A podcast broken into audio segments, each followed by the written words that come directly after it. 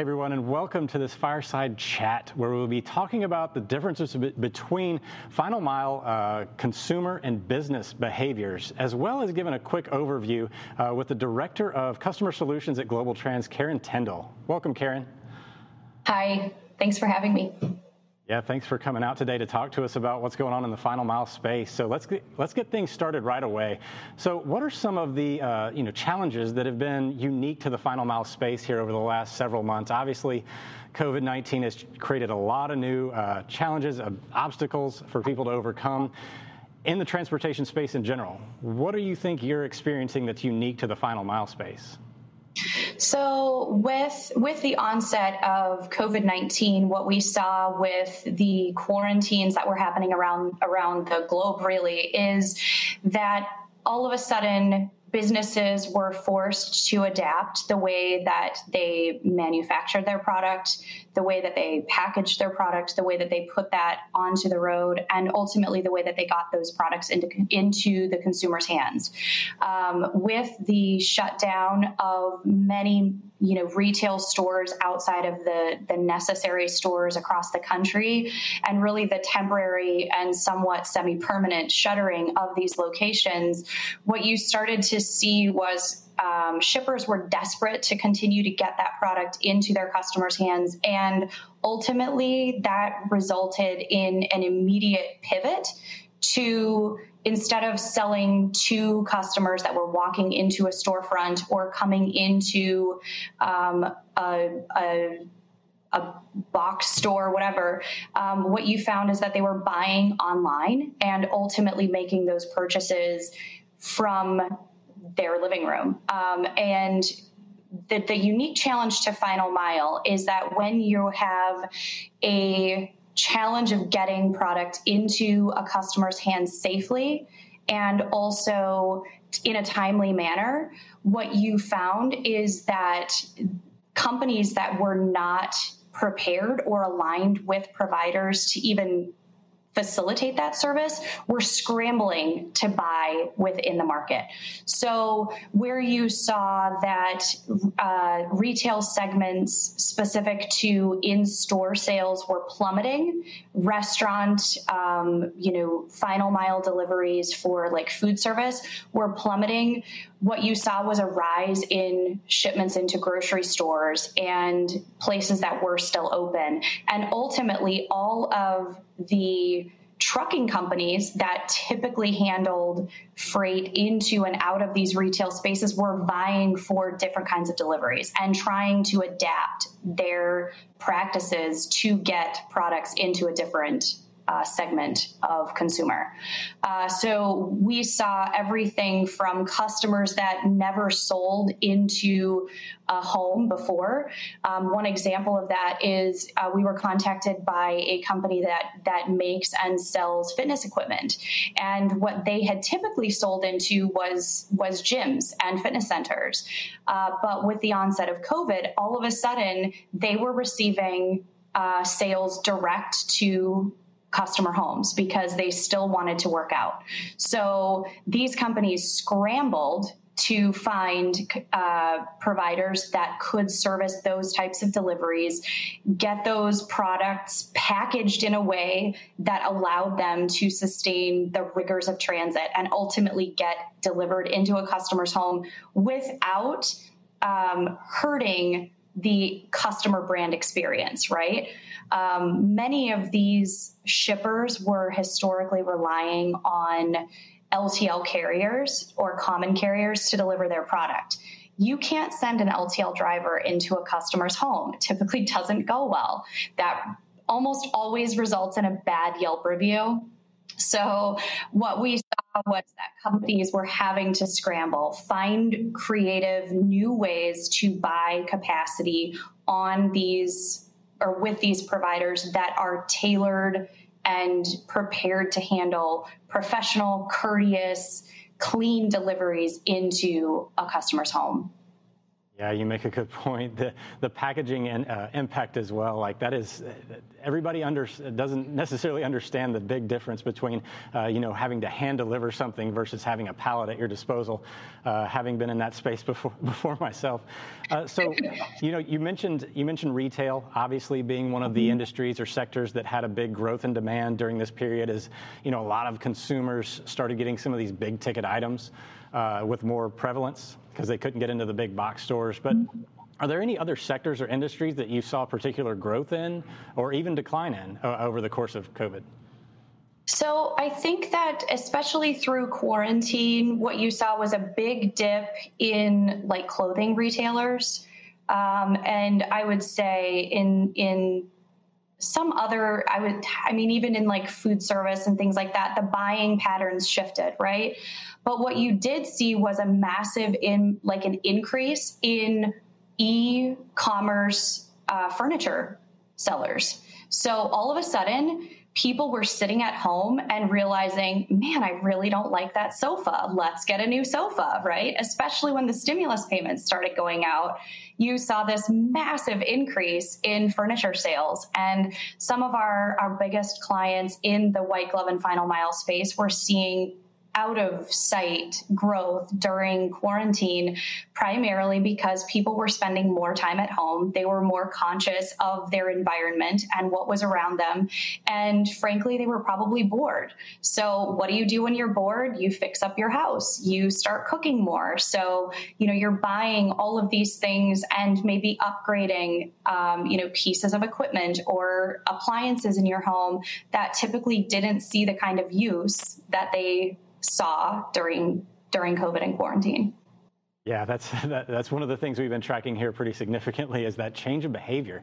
Uh, people aren't behaving the same way from their house than they would from their nine to five job every day. Uh, that's a good point. Uh, so, are there any like behavioral changes that have made this environment particularly challenging, such as social distancing? Uh, and if so, have you uh, found a way through those, uh, you know, over the last several months? Absolutely. So I think the the biggest thing that I have noticed through quarantine is that the baby boomer generation that I think was historically the in the store shoppers, right? They wanted to see it, they wanted to touch it, they wanted to, you know, feel it before they purchased it. All of a sudden these people were having to figure out how to buy online. And now you've taught them a skill and they realize they can do all of these these purchases from the comfort of their own home. And many um, experts believe that now even on the you know when COVID is gone, that those consumers, those older baby boomer, um, semi retired individuals are going to continue to buy this way because they've conquered it, right? They had to do it with such frequency during COVID. And frankly, a lot of that generation are the most at risk for complications from a virus like this. So you're giving these people an outlet and an ability to purchase in a safe and careful way. Um, one thing that was unique to the quarantine is that for a number of weeks, many providers actually stopped doing in home deliveries, um, both for the safety of their drivers and ultimately for the safety of the consumer. So there was a time period where um, furniture, large pieces of you know exercise equipment were being delivered at, at what we called a threshold level. So the first dry space in a garage or driveway, carport, etc. That was the extent of the delivery service and expectation. Um, companies that are delivering, so the final mile providers, did a lot of work to adapt the way that their drivers behave, how they're sanitizing between stops, um, furnishing uh, protective equipment for the drivers from masks to gloves et cetera that allow the consumer to feel safe when they're receiving that product in the home. So what we've seen is most final mile and white glove providers have resumed in-home deliveries but there are some definite modifications to that. Drivers have you know hand sanitizer installed in their their trucks. Trucks are cleaned daily, um, and they have very rigorous sanitation practices that they are doing between each and every stop to ensure that they're not uh, transmitting this virus. Yeah, that's well. That's good news uh, in general. uh, you know, to practice a little bit more uh, clean handling. So I want to I want to shift gears a little bit. We've talked a lot about the the B2C uh, business to consumer. Uh, you know, which everybody's I think overly familiar with. You know, you're talking about your you know your big ticket furniture items and appliances, et cetera. So. I think I want to know a little bit more about what's the difference between the business to business final mile and the business to consumer final mile uh, segments. So, one interesting um, place to consider, just so that where you can really see that difference, is if you look at your local strip malls. Um, what you see is that a number of companies that used to maintain, even prior to COVID, used to maintain a lot larger uh, floor space, right? Whether it was your electronics companies, your uh, beauty supply stores, many of those organizations maintained large um, and frankly very expensive storefront locations. Um, pre- even prior to COVID, you saw a real condensing of that space and shifting to very tightly packed, small impact uh, storefronts that allowed com- companies to reduce overall overhead. Um, with the pandemic, what has begun to, to happen is that many organizations are shifting their distribution strategy. And rather than trying to fill customer orders at the regional DC level, they are actually leveraging those local stores to service those consumer based deliveries. So, how do those inventory hubs ultimately and, and distribution centers or mini DCs, how do they get that product? They're still in small retail locations without dock access. In many cases, um, you know, there there is difficulty accessing these facilities from either length, height restrictions, or sometimes just a tight driveway behind, right? So how do we adapt and help these stores continue to get uh, the, the inventory replenishment that will allow them to continue to get those orders in the hands of their consumers in a very quick and effective way. So that's a huge space that we are really seeing a lot of, of growth and surge in is those deliveries into those storefront locations. So effectively having to figure out a way through the reduced inventory space that a lot of these companies are dealing with, uh, almost transitioning into a, a near just-in-time environment. Is that accurate? Absolutely. Yeah. Absolutely. So what? So I guess you know what are the? How does this pose unique uh, challenges for a, uh, a, shipper that services both a B2C and a B2B type uh, customer? Okay. So for companies that have historically been able to sell larger items from their storefronts, uh, whether it's curbside pickup and, you know, uh, consumers can actually just come and do a pickup. Like if you go to a hardware store and you purchase, you know, wood or building supplies or what have you, appliances, in many cases, consumers used to go and make those pickups in a private vehicle or rented vehicle. That's no longer happening. So organizations are having to figure out how to accommodate these deliveries and do so safely and economically. Um, what that has resulted in is ultimately a pivot in strategy, and there's really a gap in the kind of structure of transportation, if you will. You have the companies that have historically shipped those small products via parcel carriers, right? And those packages can can be delivered pretty easily. Um, but what do you do in that space between those small packages and you know large volume or truckload shipments. There's a need now for true ltl e-commerce delivery.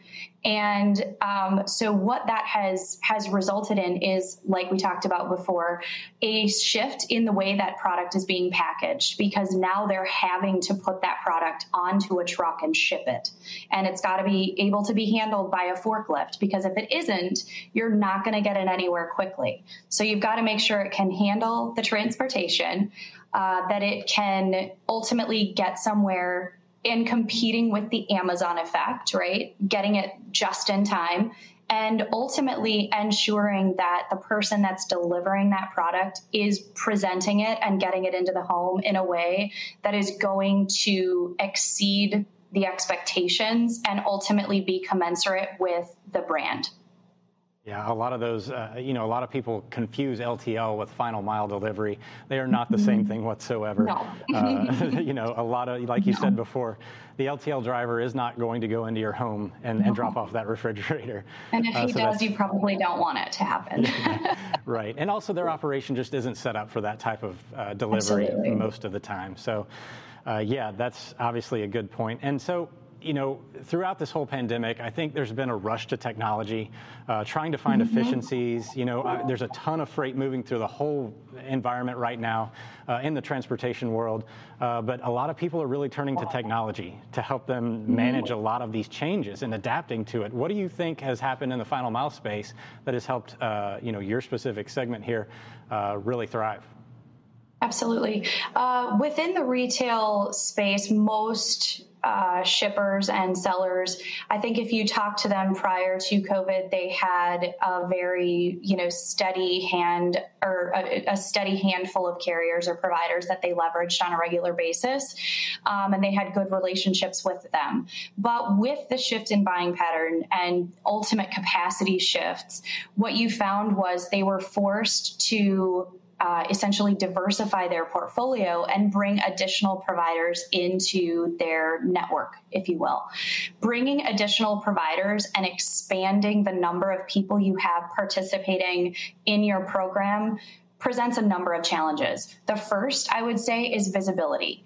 Do companies have the ability to see all of their freight in one spot? And most pe- most shippers will tell you no. They're logging on to each carrier website.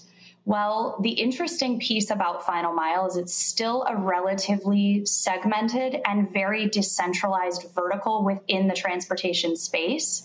And so, what we tend to see is that some of these providers are regional at best and most most of the time they're local so how do you kind of gather all of those providers get them so that a customer has visibility to the tracking updates um, and and make sure that the expectations of that customer around their brand and overall experience is consistent. Getting a consistent result from a decentralized model or a decentralized vertical is often the biggest biggest hardest thing to do. And so partnering with a third party provider that is um, adept in handling those challenges and heading those challenges off at the pass and making sure that that the carriers understand this is what's expected with each and every delivery, setting up um, compliance metrics that ultimately scores these providers and ensures that to remain in the program, they have to meet different or you know certain service levels and expectations or they're cut from the program, right? It, it, motivates them and ultimately ensures that the customers are getting a consistent level of service. Yeah, I, I know that you know when you do outsource with so many options in a network and uh, not having mm-hmm. centralized control over it, you open your door to a lot of different operations, a lot of different yeah. variables. Having a single flow through is definitely key in uh, managing that operation. Yeah. Well, Karen, thank sure. you so much uh, for giving us all Absolutely. the insight today. Uh, thank you for joining us, and thank you for watching. Uh, be sure to stay tuned to more uh, of these fireside chats throughout the rest of the day, and uh, have a good one. Thanks, Karen. Thank you.